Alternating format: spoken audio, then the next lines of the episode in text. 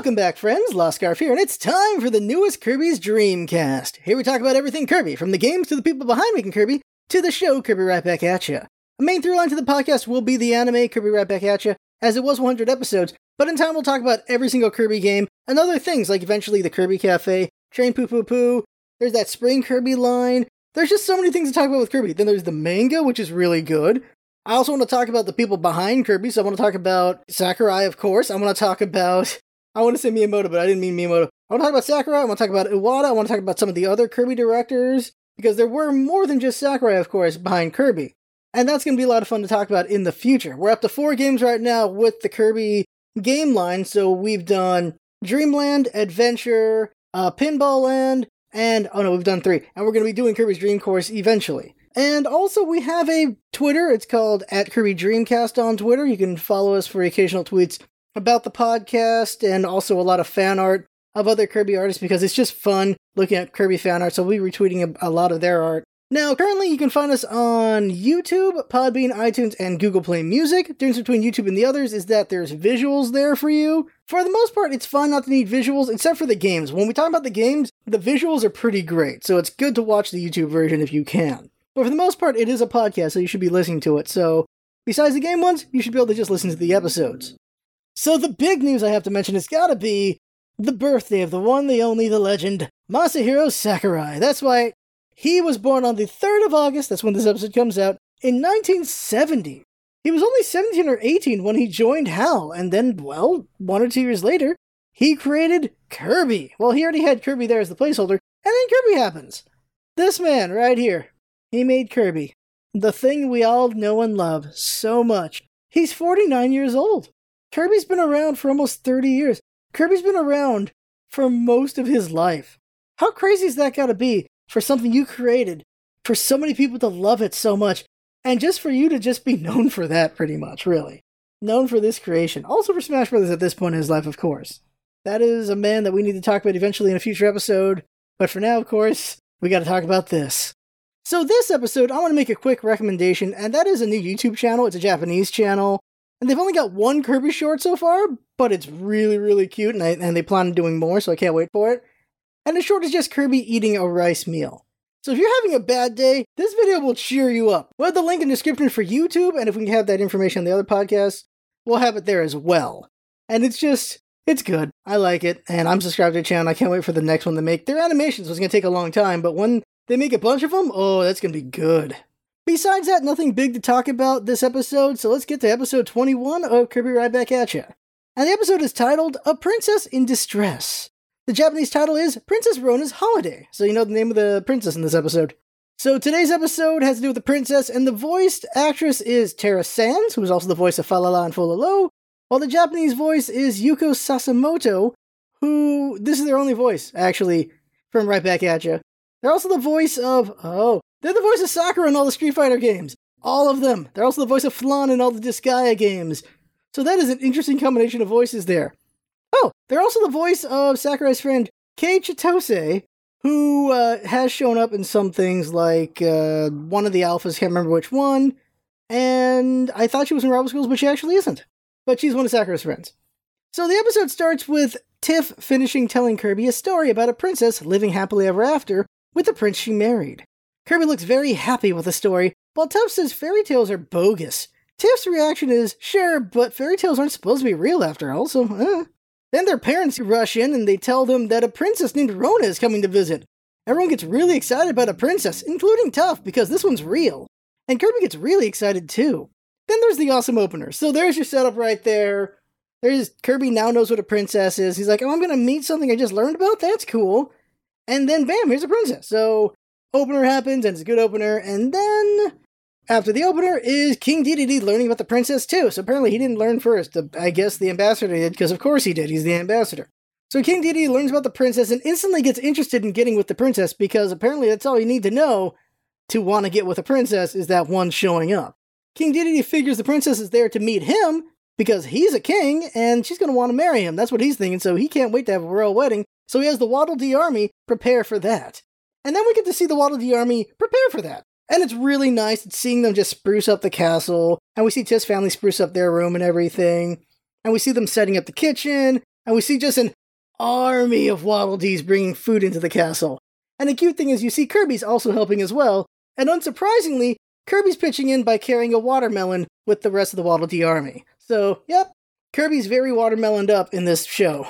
We then see Tokkori informing the Cappies about the coming arrival of the princess, so they get into gear with making vending booths and such for the tourists that will show up to see the princess. They figure thousands are going to come, so they better get ready. Chief Bookem is, of course, worried about traffic, and that's not a bad worry considering they're a small town, and yeah, there's gonna be a lot of people. You skip to later, and we see that there's fireworks and a bunch of booths set up in Cappy Town ready for tourism, and the castle's also ready with a red carpet out, and everyone's just gathered around. So you got the, an army Waddle Dees with a band there, King on his throne, Escargoon's there, and then of course Tiff's family's there, and Kirby's there, waiting for the princess. And the princess comes down on a spaceship, and the spaceship, what it looks like is just like an egg, an upright egg with jets and lights on it. And it's got a, a family crest on it, which of course is the royal family crest there. And the ship lands, and the drums roll by the Waddle Dees, because that's great, that's great they do that. And then the door opens, and we see a guard. They have a sword, they have a helmet, they look like a guard. It's it's that guard look. You know what you you know what you're thinking. If you think of a guard, that's what you got right there. That's who it is. And King Dedede sees the guard and he says, Oh, she's not my type. And same thing with Escargoon, he's like, It's a bit of a tomboy there.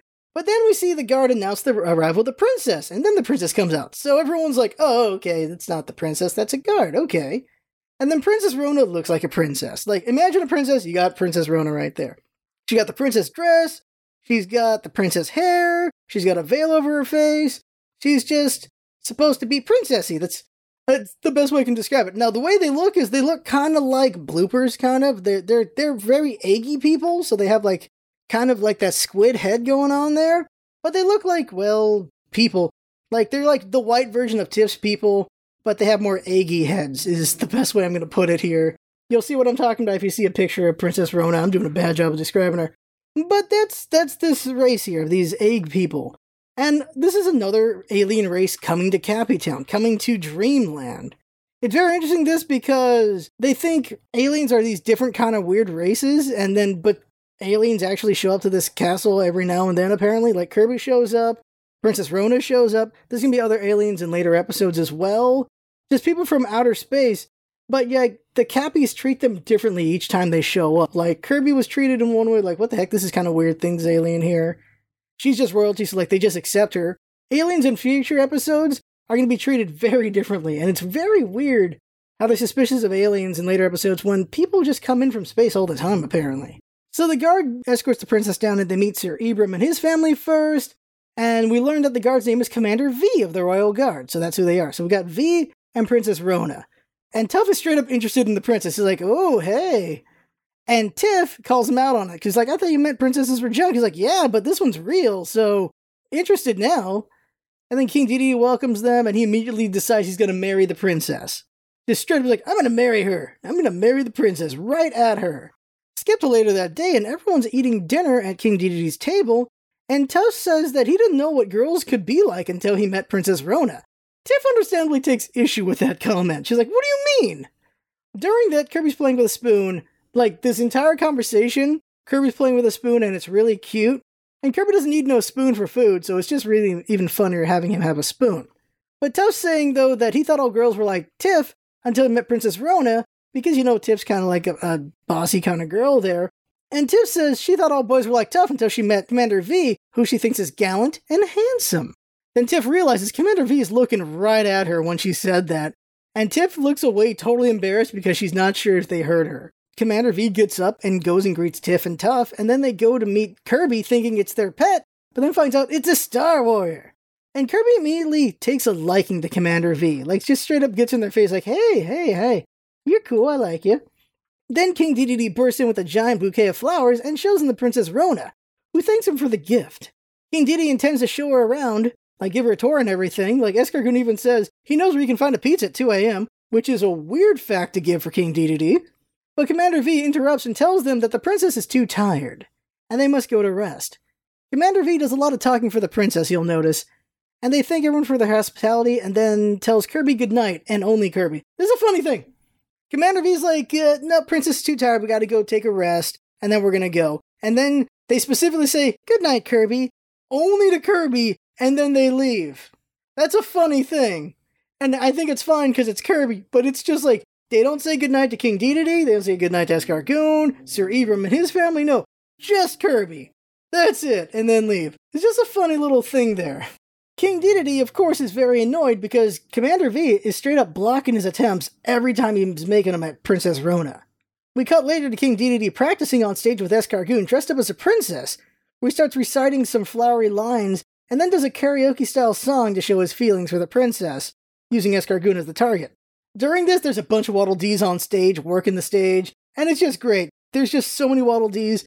This very much, as if you're a fan of Waddle Dee, is an episode you really want to see because there's just Waddle Dees everywhere and they're doing different things, and it's just great, it's cute, it's fun. After all that, Escargoon gives King Dedede a four stars for presentation and takes a book to the face, because of course he does.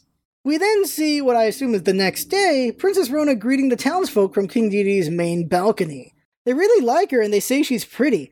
Tuff is there as well, and he's trying to get the princess's attention constantly because, of course, he is. Meanwhile, Tiff and Kirby are hanging out with Commander V, who comments that King Dedede really likes putting up things of himself, and they go to touch one of the King Dedede symbols on one of the walls, and Tiff tries to warn them, but it's too late, they're too slow, and when Commander V touches the wall, it opens up a door, and the all three of them fall out. They go down a slide and they fall out of the castle. When they land, Tiff lands on Commander V and she's laying on them, and she realizes the situation and quickly gets up, and she's blushing a lot. Like, a lot. V asks, Where are they? And Tiff tells them that they're outside because King Dedede has a lot of trap doors that lead to outside, and well, there they are. V's actually pretty happy with this news and says they should go out and have some fun. Tiff, though, is worried about watching the princess, but V's like, It's okay, they can handle themselves. And then they tell Kirby, Let's go. And then Tiff invites herself to go with them. It's very weird. It's very weird. I, I don't know if it was the dub's choice or what, but V constantly is specifically pointing out Kirby as the one they want to do things with, and then Tiff's there. it's very interesting the way that is. I think they're just interest, They're just impressed with Kirby because he's a Star Warrior. So next we see them in town with all the vendors, and Tiff introduces Commander V to the townsfolk. But no one's impressed with them, because they're not a princess, which makes Tiff go like, "What? Come on! You only care about royalty? But V's okay with it because they're not one for making a big deal about themselves. So how humble. We then see Kirby eat a bunch of vendor food. We see Kirby eat corn dogs. We see Kirby eat cotton candy. And the Commander V comes over and they want to see what's this cotton candy about, so they try it out, and they love it. They'd never had it before because, well, they just eat royal stuff, and this is pretty dang good. Next, we see the three of them go fishing together, and there's a really good transition here where the three of them together catch a fish and they pull it up, and when the fish falls and, and lands from them catching it, it lands on a plate because it transitions to them being at Chef Kawasaki's place. It's a really good transition, one of my favorites. And Chef Kawasaki's like, all right, I'm going to turn this into sushi for you guys. Good catch. And Chef Kawasaki shows them how to make sushi from a fish. So he cuts out the scales and then he fillets the fish. And then there you go, sushi. And Kirby gets really excited. And then Tiff goes, oh no. And then she goes and holds Kirby because Kirby's about to eat it all so that V can have some sushi before Kirby eats everything, because that's what happens always. So Commander V tries the sushi, and they like it, and they compliment Chef Kawasaki. So there you go. Someone actually likes his food, and he's really happy about that. Oh, by the way, by the way, in a couple of the scenes, we see Tiff looking at V in a way I can only describe as she wants her some Commander V. Girl's got a crush. She wants that commander. She really do, and you can see it in her face. It's amazing. The next scene is interesting in their difference, though. So the three of them are sitting there enjoying a view of Dreamland. In the Japanese version, it's a longer scene where V says they'd like to spend the rest of their life in Dreamland. And then Tiff brings up about guarding the princess. The US version, Stirred Up, just starts with guarding the princess. And so we just lose a little bit more information on why V just really wants to live there and how they feel like it'd be fine if the princess lived here too. Interesting comment there from a guard talking about the princess. But they like they just like Dreamland. They'd like to live there, and I'm sure Tiff would like that too. But Tiff goes straight into asking, what about protecting the princess since it's their job and they've been gone for a while? And V says the princess is okay, she'll take care of herself. Just shirking their duties right there. So they should have as much fun as they can. And then Tiff shows up. Tiff asks why he's there instead of being with the princess, and Tuff says it's because the princess is really boring. Every time he tries to talk to her, all she says is how everything is interesting. V laughs and says it's because princesses have to talk inoffensive all the time, because princesses are just really boring and they just can't anger anyone because that would be bad for their family and everything. And then V aggressively, very aggressively talks about how much a princess's life sucks, and they trade their life for of a princess for a regular person's life any day. And Tiff is definitely taken aback by this. She's like, whoa, whoa, that's aggressive right there. Then to interrupt this very tense scene, a big old sheep shows up and starts rushing the four of them. So they're running for their life from this big sheep that's a, that basically is really mad and for some reason wants to attack them. And Kirby, unfortunately, being the smallest, is the straggler of the four. So V turns around, runs over and grabs Kirby and does a sick flip over the giant sheep to save Kirby. And then Tiff rushes over to help V get up, and then V's helmet comes off. And it reveals their hair, which sparkles a little and looks a lot like the princess's hair. And then a necklace pops out with the royal family symbol on it, in case you didn't realize what's going on at the moment. And they also got some jewelry on their head, just like the princess has. And Tiff realizes it's the princess. That's right, this is the princess right here. It's Princess Rona. The other one's a fake. And when they realize this, Princess Rona looks down with a strong look of sadness on her face. And they really detail how sad she is on her face at this moment. And here's the key difference the US version plays royal music when you first see that it's the princess. And then they play really sad, somber music when you see her sad face.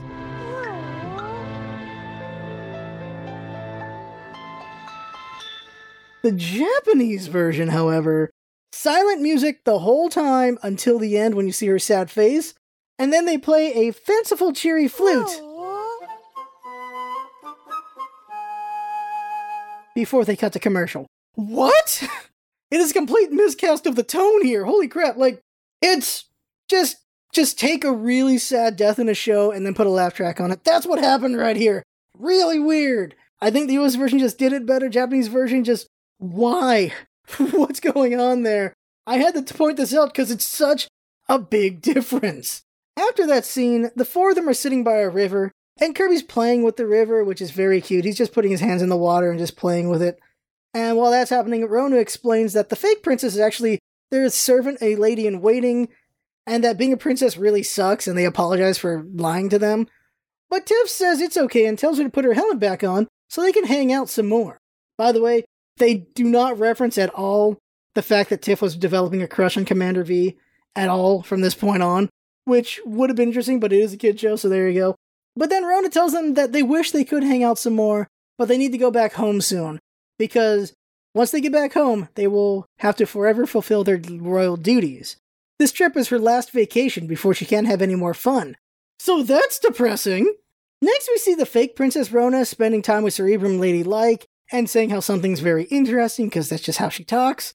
And then suddenly King Dedede shows up in a suit and tries to sing to her, and then he progresses to propose to her, and then Commander V shows up and blocks it again. Just constantly blocking this penguin. And King Dedede is just tired of just being told by Commander V that the princess isn't interested, she doesn't want anything to do with him, all that stuff. And then she has the princess herself, the fake princess, say that she's not interested. And this breaks King Dedede's heart.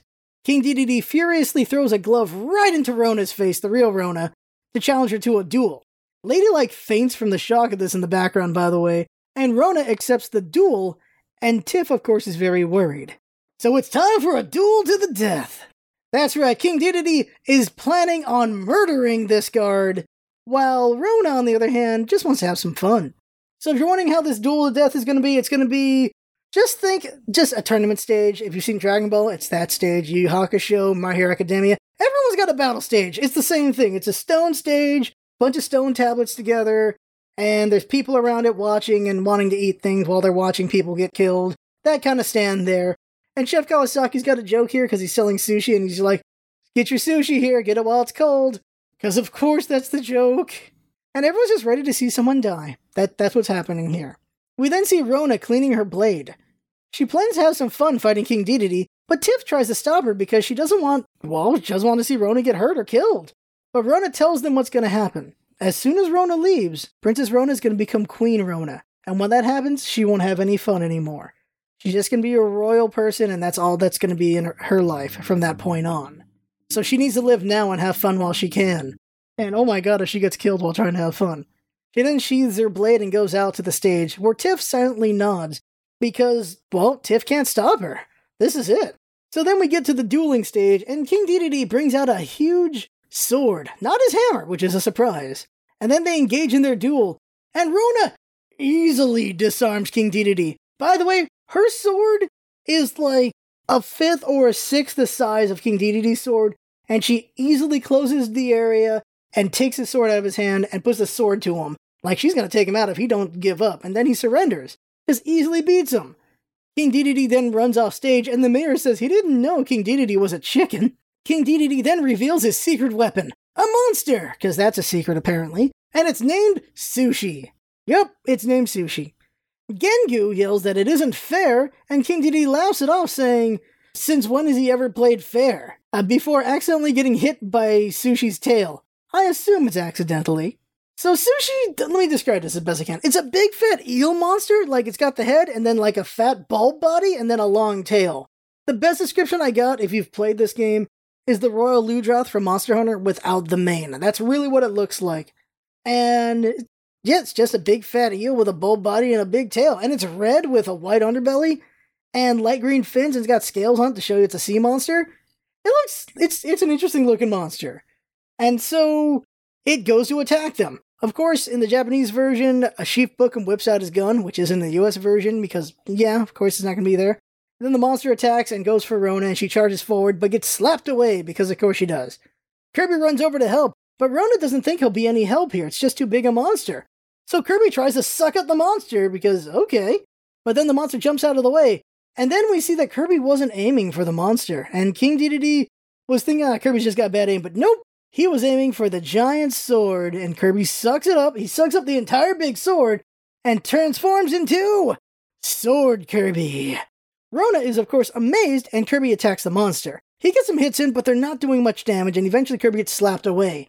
A cool move here is, though, Kirby gets slapped towards the castle, and Kirby jumps back off the castle wall, back into the fight, and does some more fighting.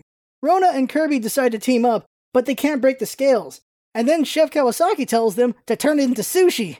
So they do. And oh my god, this is amazing. Okay, so you know, earlier he showed them how to make sushi, so that's what they're to do here. Together, on two different sides of the monster, they jump up and they slash down along the monster's tail, along the scales, and strip the monster's flesh. I'm not kidding. They rip through the monster, and the flesh of the monster rips apart as the monster jumps to attack the two of them and we see it fall everywhere. A bunch of it lands on King Dedede and Escargoon. It just falls all over the place. And when I saw this in the US version, I assumed it was censored, but no, it's in the Japanese version too. All of the flesh coming off is off camera. You you hear the sound, you see it coming off and hitting people, but you don't see it come off the monster itself because I guess that would be too much. But after it's falling off, we see the monster land and the bones of the tail land and break into dust and then the monster falls over dead. It is horrific. It is a horrifying scene. Oh my god. And then Chef Kawasaki makes the dumbest joke here, by the way. At the pile of sushi on King Dedede, he says he didn't know the king was into sushi because it's literally around him, so he's in it. It's, it's, it's just a dumb joke. It's a dumb joke. Rona then holds Kirby's hands and says he's a noble warrior, and Chef Kawasaki says they are now masters of making sushi in the Japanese version. In the US version, he just says they can work at his restaurant any day.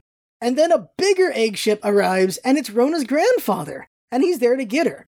She's surprised he saw through a disguise, and we don't learn he's the grandfather in the US version, only in the Japanese version.